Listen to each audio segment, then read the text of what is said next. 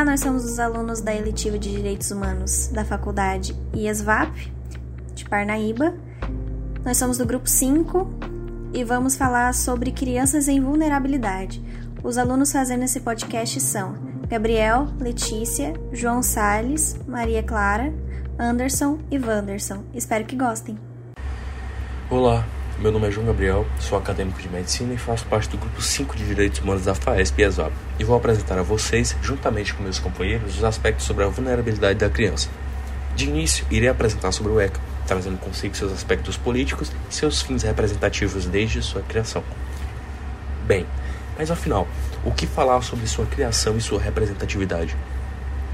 No Brasil, definida no artigo 227 da Constituição Federal, a lei foi criada em 1990 e recebeu a numeração legislativa de 8.069, entrando em vigor a Lei 8.069 de 1990, ficando assim conhecida como Estatuto da Criança e do Adolescente, o bem conhecido ECA, onde representou o marco legal e regulatório dos direitos humanos, além de criar condições de exigibilidade de crianças e adolescentes no Brasil.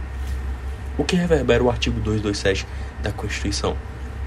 O artigo 227 da Constituição Federal diz que é devido à família, da sociedade e do Estado assegurar a criança e o adolescente, com absoluta prioridade, o direito à vida, à saúde, à alimentação, à educação, à cultura e ao lazer, e à profissionalização, à liberdade, ao respeito, à dignidade e à convivência familiar e comunitária, além de colocá-los a salvo de toda forma de negligência discriminativa, exploração, violência ou crueldade e opressão.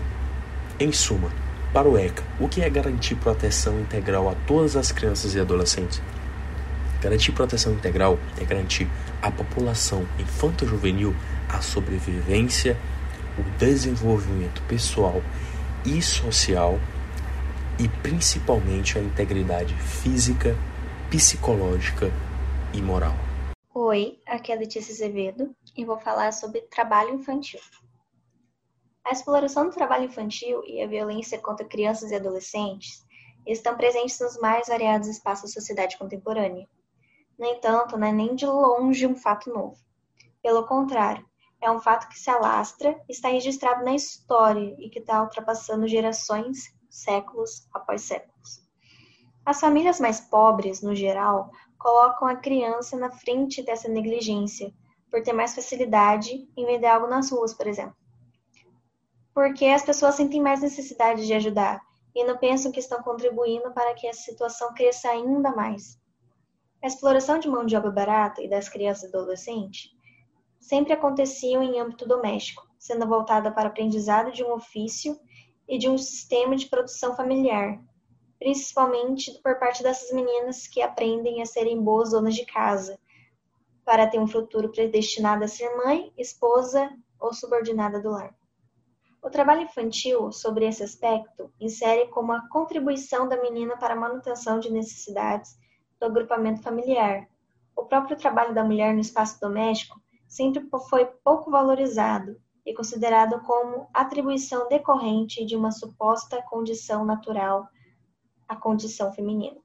Então, desde muito cedo, as crianças de gênero feminino aprendiam como a comandar uma casa, enquanto as crianças de gênero masculino eram delegando funções externas e de trabalho de força. Segundo as estatísticas do PNAD de 2017, 1,2 milhões de crianças estão trabalhando na faixa etária de 5 a 13 anos.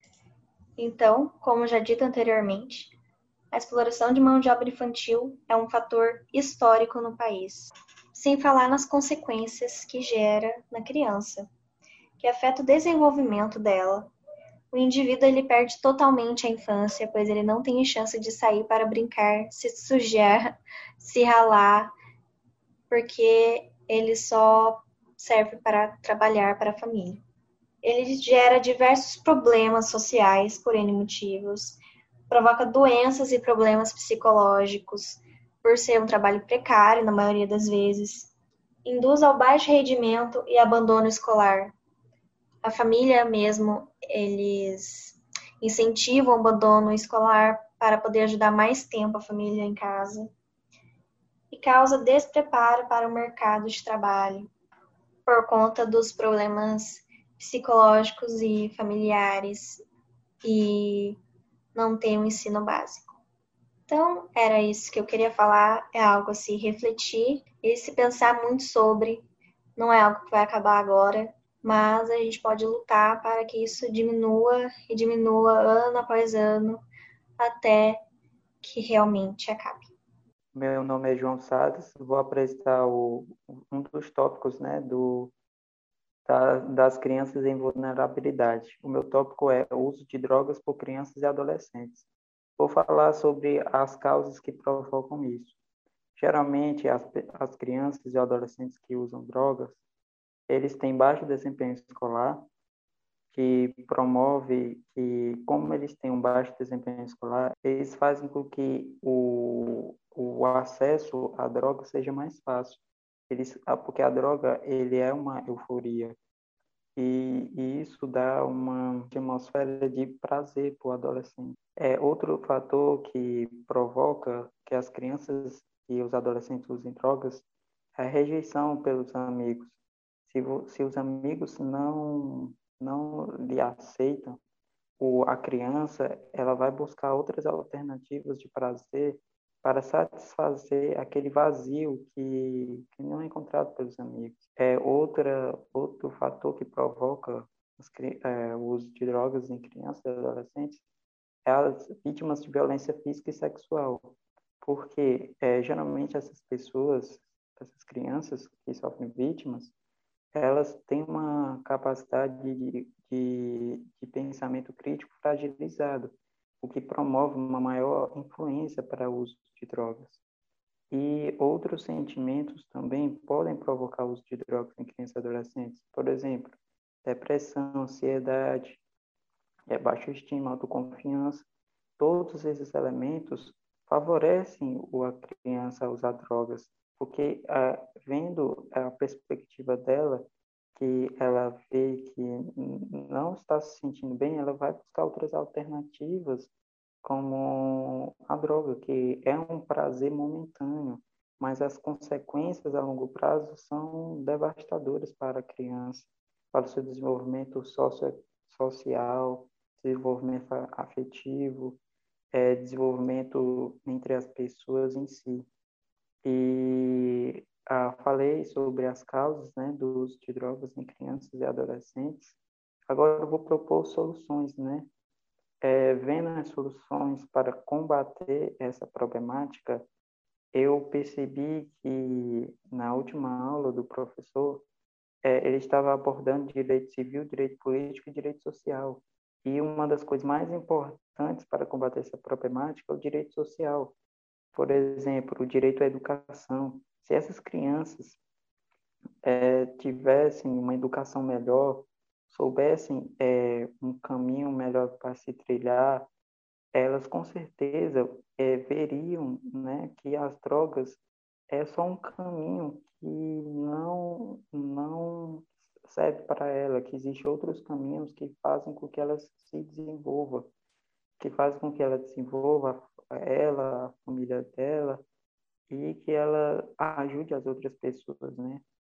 Há um outro direito, né, que está dentro dos direitos sociais, o direito à saúde. Vendo que essa criança, ela está é, é, é, prejudicando a sua, a sua saúde dela a longo prazo, usando drogas, é, se a gente tiver uma assistência à saúde, profissionais, médicos, enfermeiros, auxiliando essa criança, a gente com certeza vai tirar essa criança do uso de, dro do, da, do, do uso de drogas. E, e o outro, um dos outros direitos sociais é o direito à vida com bem-estar econômico e segurança, que pode que é o direito à vida, que com certeza a gente tem que defender que essa criança tem que viver a vida de forma proveitosa, e usando droga não há proveito, não há uma, uma usufruência da vida em si. Então, a gente tem que defender o direito à vida a ela, né? buscar novos mecanismos também. Em relação às instituições, para ajudar elas, podemos citar ONGs, né, que ajudam essas, essas crianças que usam drogas e também um, um mecanismo, né, que o CAPES também, que é o Centro de Atenção Psicossocial da Saúde, deve também ajudar essas pessoas, essas crianças e adolescentes que usam drogas, porque porque o CAPES, ele como ele é um direcionamento da saúde mental e a criança por ter as por usar drogas, tudo começa pelo pensamento. Então, então a gente tem que tem que auxiliar essas crianças a usar o melhor aproveitamento de, de, de seu pensamento, de forma que seu pensamento faça o bem para ela e não que ela destrua a longo prazo. Então, eu abordei né, o, é, o, um dos tópicos né, das crianças em vulnerabilidade, que é o uso de drogas por crianças e adolescentes, as suas causas e as suas possíveis soluções, que é o mais importante. Soluções para evitar essa problemática.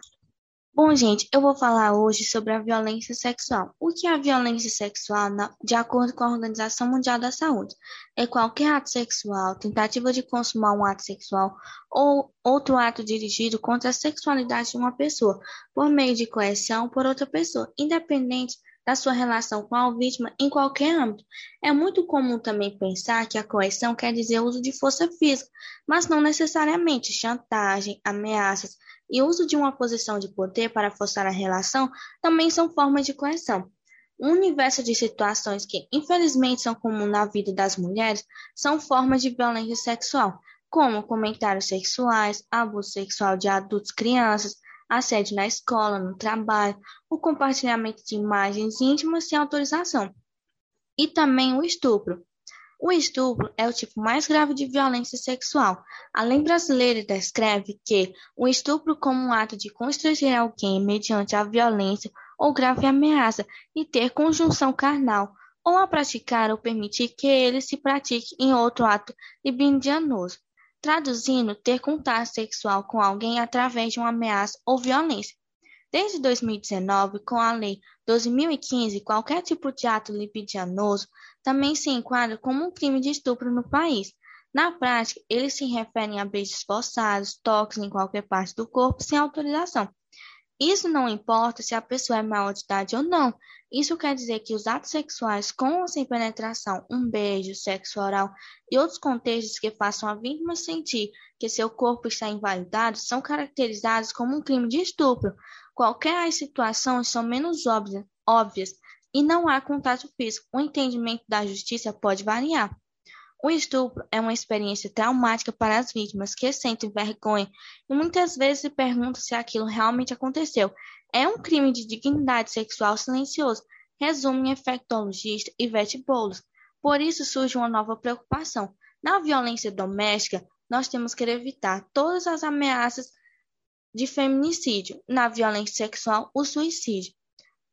O abuso sexual é quando sabe quando um chefe usa a sua autoridade para conseguir favores sexuais de uma funcionária, no Brasil isso é abuso sexual, uma conduta com a intenção de obter vantagens sexuais em uma relação de hierarquia entre a vítima e o agressor. Nesse caso, o agressor se aproveita da sua autoridade e poder, usando a condição subordinada, da vítima. É assim quando existe uma investida sexual no trabalho entre o professor e o aluno, quando alguém mais velho e esclarecido sua influência com pessoas mais novas para violá-las, a relação entre médico e paciente ou também qualquer outra situação em um dos envolvidos tem autoridade sobre a outra. E no final, o que eu quero dizer é que a culpa nunca é da vítima, sempre é do agressor ou do violentador. Então, nunca leiam sobre violência sexual, estudem, pesquisem, porque isso só vai deixar de parar quando muitas pessoas entenderem o quanto isso é grave. Olá, me chamo Anderson e vou abordar o tema Crianças e Vulnerabilidade sob análise dos índices de mortalidade infantil. Sabe-se que no Brasil, por muito tempo, essa questão afetou bastante, principalmente a região Nordeste, o que destacava a baixa qualidade de oferta ao acesso aos atendimentos de saúde para a população, Assim, é, surgiu a iniciativa do governo em ampliar o SUS para que fossem criadas equipes de saúde da família em busca de diminuir os números de morte de crianças no país e assim garantir o cuidado continuado e equânime, que é caracterizado como princípio do SUS e bastante necessário para a prevenção e tratamento das doenças potencializadoras dessa problemática. Apesar dos avanços do sistema de saúde, da diminuição dos números de morte, esse índice ainda permaneceu constante e sem apresentar diminuição evidente, o que leva a se questionar sobre como está sendo a aprimoração dos investimentos em recursos, se o governo está sendo eficaz nesse ponto. E avaliando os dados que estão presentes no DataSUS, em âmbito regional, restrito ao Nordeste, é, pode-se encontrar, além do problema em si, que é a mortalidade infantil, um fator de agravamento, que é a questão étnico-racial. Muitos artigos referentes à vulnerabilidade social, eles destacam que a classificação dos óbitos em relação à cor, ela ainda é muito desorganizada. A questão é etnia das pessoas. E isso favorece bastante para a subnotificação. É, e o que é que isso significa? No geral, os indivíduos são divididos em brancos e não brancos. Algumas vezes é, aparece sobre amarelo, indígena, pardos, mas no geral encontra-se a classificação brancos e não brancos. E, além disso, uma classificação de não identificado. Em 2018, é, o DataSUS apresentou no Nordeste uma porcentagem muito elevada de óbitos de crianças até 5 anos de idade, óbitos evitáveis. E sobre as definidas não brancas, correspondeu a 71,7%, o que é um valor muito elevado quando se compara com os 16,3% brancos e 12% sem identificação. Eles não foram classificados de nenhuma maneira. E além disso, né, quando, quando analisa-se mais de modo mais restrito ao município de Parnaíba, no Piauí, sob esse mesmo viés, é, pode-se encontrar 65,8% de óbitos infantis com a classificação parda, ele já mudou a classificação para parda, e, de outro lado, é, tem 18,4% branco, com 15,8% de cor ignorada. Isso leva a, a buscar uma reflexão sobre como está sendo a oferta de serviços de saúde a essa parcela da população, né? que, historicamente, ela foi, em sua maioria, marginalizada no que se refere a todas as oportunidades na sociedade. E também apresenta um, uma falha, né, esse, esse, problema, essa questão mais restrita da étnico-racial, ele destaca uma falha no Sistema Único de Saúde, no SUS, que é no princípio da equidade. Princípios do SUS, uma questão mais restrita de equidade. Como que está sendo essa oferta? Se está sendo é, calculada os determinantes sociais, se uns estão sendo mais beneficiados que outros, ou se outros não estão tendo o acesso que deveriam ter. E aí isso permite que a problemática ela continue a se perpetuar no decorrer dos anos e permanece inerte em relação aos fatores de evolução positiva. Que, no caso, é a diminuição do número de mortes. Olá, pessoal. Eu me chamo Anderson Neri e vim falar um pouco sobre as ações em saúde destinadas para as crianças. Essas ações buscam tanto resgatar as crianças que já se encontram em estado de vulnerabilidade social, quanto impedir que elas adentrem nesse estado. E essas ações são feitas também com uma parceria através do ECA, que se uniu com o SUS para promover o direito à vida e à saúde de crianças e adolescentes, mediante uma atenção integral à saúde e que pressupõe o acesso universal e igualitário aos serviços nos três níveis de atenção de, em saúde. É, traçando uma pequena linha do tempo, sabe-se que a primeira grande conquista ao Programa de Saúde Integral à Criança foi, foi feita na década de 80, quando foi criado o Programa de Atenção Integral à Saúde da Criança. Outra grande conquista foi quando é, em 1990, o Brasil assinou a Declaração Mundial sobre a Sobrevivência, a Proteção e o Desenvolvimento da Criança. É, durante o encontro mundial de cúpula pela criança, realizado na sede das Nações Unidas, em Nova York, no dia 30 de setembro. Nessa reunião, o que ocorreu? Ocorreu um comprometimento dos líderes mundiais em trabalhar a favor da saúde e dos direitos das crianças e das mães. Se dedicaram também e comprometeram-se a combater a desnutrição, o analfabetismo e a erradicar as doenças que causam a morte de milhões de crianças a cada ano.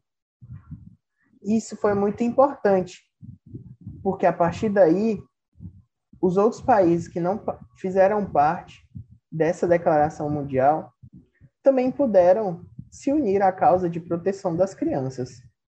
Outra grande conquista foi em 2004, quando o Ministério da Saúde lançou a Agência de Compromissos para a Saúde Integrada da Criança e reafirmou mais uma vez o compromisso com a redução da mortalidade. Em 2011, a atualização na PENAB permitiu que a Estratégia de Saúde da Família ficasse responsável pelo segmento de doenças raras. Isso foi muito importante porque permitia uma atenção especial a uma classe de crianças que se encontravam ainda mais vulneráveis, as crianças que possuíam doenças raras e que muitas vezes não tinham como não tinham uma atenção devida aos seus tratamentos. Além disso, é, foram incluídas também doenças crônicas. E essas doenças Antes, elas eram atendidas somente por serviços secundários ou especializados, e com isso, elas puderam ser atendidas também pela atenção básica, porque aí houve um maior planejamento e uma especialização dos profissionais. Em 2015, veio a Política Nacional de Atenção Integral à Saúde da Criança, PNAISC. E o objetivo dessa política era promover e proteger a, a saúde da criança e o aleitamento materno, buscando novamente cuidados integrais e integrados, que não iam somente após a criança é, ter nascido, mas eles começavam desde a gestação até os nove anos de idade, e com uma atenção especial à primeira infância. É, porém, vale salientar que essa atenção à saúde da criança, apesar de ter evoluído muito nos últimos 40 anos, ela ainda precisa de uma construção maior e de uma maior dedicação por parte dos profissionais, porque muitos ainda estão centrados naquele modelo com foco central na patologia. E para que a criança saia desse estado de vulnerabilidade, é necessário que o profissional analise suas necessidades como um todo e não só de uma forma clínica, porque compreendendo as necessidades da criança, ele vai conseguir auxiliar na resolução de problemas que vão além de uma simples gripe ou de outras doenças, e sim as necessidades sociais dessa criança, que muitas vezes influenciam diretamente nessa doença ou que influenciam em outros transtornos, por exemplo, psicológicos nas crianças. Durante os últimos 20 anos, Houve um incentivo também a diversos programas, como a atenção humanizada ao recém-nascido de baixo peso. E como é, ele pode ser feito? Pode ser feito, por exemplo, através do método Mãe Canguru. E o que, que esse método preconiza? O método Mãe Canguru ele é uma forma de aproximar os pais da criança. E como ocorre essa aproximação? ele consiste no contato pele a pele, iniciado precocemente e mantido de forma contínua e prolongada com a mãe. Meio que esse contato é, pele a pele garante, um, além de uma proteção térmica e proteção contra infecções, uma maior união do filho com a mãe e auxilia no desenvolvimento do sentimento materno da mãe perante o filho, e essa aproximação faz com que a criança tenha uma família mais unida, uma família mais preocupada com a criança em si. Isso é muito importante e já foi comprovado que auxilia no tratamento de crianças de baixo peso. Outra política que vem sendo reforçada nos últimos 20 anos é a do registro civil, que apesar de não parecer, tem tudo a ver com a saúde das crianças. Porque muitas vezes a criança, sabendo quem é seu pai, evita de que ela sofra bullying nas escolas, por exemplo, e venha desenvolver é, problemas psicológicos. Além disso, nos últimos 20 anos também vem sendo muito incentivado a política de aleitamento materno e a criação de bancos de leite. Nessa política, vale salientar que o Brasil se destaca bastante, porque, inclusive, tiveram conquistas que garantem, a, que incentivam a alimentação exclusiva do leite nos primeiros seis meses de idade, que já foi comprovada que traz inúmeros benefícios para a criança. E uma política aliada a isso também foi o treinamento de alguns carteiros num programa chamado Carteiro Amigo, que garante que aquelas mães que não têm informações sobre a importância do aleitamento sejam informadas, por exemplo, por carteiros. Isso é muito interessante, porque realmente em regiões muito remotas é, há um desconhecimento das pessoas perante a importância de amamentar e as mulheres às vezes não têm essa consciência do, do quanto é importante. Tendo assim profissionais para informá-las, facilita esse processo. Além disso, é, com a criação dessas políticas anteriormente citadas e o compromisso da atenção integrada na saúde, fez com que os profissionais da saúde foram, fossem treinados para promover vínculos e fortalecer a resiliência da criança. Outro fator que vai auxiliá-la no enfrentamento de problemas, de forma que ela não entre mais num estado de vulnerabilidade e consiga superar suas futuras adversidades. É, mas o que seria essa resiliência? É justamente isso: é a capacidade de superar adversidades e lidar positivamente com situações difíceis, como, por exemplo, as de violência, que têm alto potencial de produzir muito sofrimento, por exemplo. E quais são os fatores fundamentais para o fortalecimento dessa resiliência? Para isso, devem haver vínculos afetivos sólidos e o bom funcionamento da rede de relacionamento, que atuam como suporte para que a pessoa reflita sobre sua vida e encontre forças para a superação, muitas vezes até desconhecidas por ela própria. E com isso, situações difíceis e obstáculos encontrados pela vida podem fortalecer a pessoa, em vez de fragilizá-la ou fragmentá-la. Com a evolução das pesquisas, sabe-se que o potencial da, da resiliência está presente no desenvolvimento de todo ser humano e, por isso, deve ser incentivado e reforçado desde a infância. É, e como isso pode ser feito? Isso pode ser feito é, com os profissionais informando as famílias e escutando as crianças, exercendo certas atitudes que vão fortalecer a sua resiliência como o que eu citei agora há pouco, escutar as crianças diante de situações difíceis, permitir a expressão dos sentimentos de tristeza, raiva e medo e ensiná-las a lidar com esse tipo de sentimento. Oferecer o apoio necessário para que crianças e adolescentes se sintam seguros, incentivar iniciativas para a criação de saída e busca de soluções para os problemas. E, além disso, profissionais de saúde devem também estabelecer vínculos com as próprias crianças durante essas conversas, por exemplo, e os adolescentes também atendidos pelas suas famílias.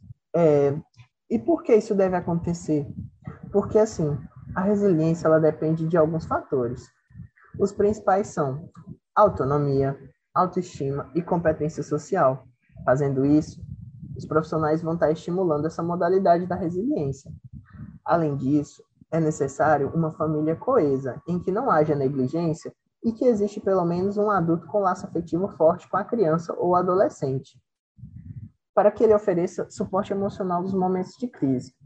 E isso pode ser feito pelos profissionais do Estratégia de Saúde da Família, que vão conversar, vão investigar possíveis negligências perante a criança e vão garantir que a criança é, tenha um pais pelo menos um pai com um laço afetivo forte com ela. E mesmo que ele não saiba como construir esse laço, os profissionais podem ajudar, como, por exemplo, através do NASF, que, vai, que pode oferecer esse apoio psicológico para a família e ensiná-los como agir diante das crianças. Além disso, um terceiro passo é uma rede de apoio social e, e com recursos institucionais, que deve encorajar e apoiar a criança no enfrentamento das circunstâncias da vida, o que também pode ser feito pelos profissionais. Além disso, como eu falei anteriormente, é importante uma atenção desde a gravidez, e os profissionais de saúde devem informar para a mãe os cuidados que ela deve ter durante a gravidez, é, esse contato pele a pele com a criança, como o método canguru, a importância de fazer carinhos nas crianças, de ter um vínculo com ela, também devem ser salientadas pelos profissionais. E eu gostaria de salientar alguns sinais que podem ser apresentados durante a gravidez que representam o principal risco de que essa criança torne-se uma criança vulnerável. É a não aceitação durante a gravidez, o não reconhecimento da paternidade, a falta dos preparativos habituais para o acolhimento do filho, o retardo no conhecimento da gravidez e, em mais casos, do bebê, dificuldades constantes ou desinteresse no acompanhamento do pré-natal, o não seguimento dos tratamentos ou recomendações médicas propostas, aí a importância dos profissionais de saúde estarem sempre atentos com essa mãe, referências negativas ao filho, vistas como causadores de dor e do cansaço. E é isso, pessoal. Muito obrigado pela atenção.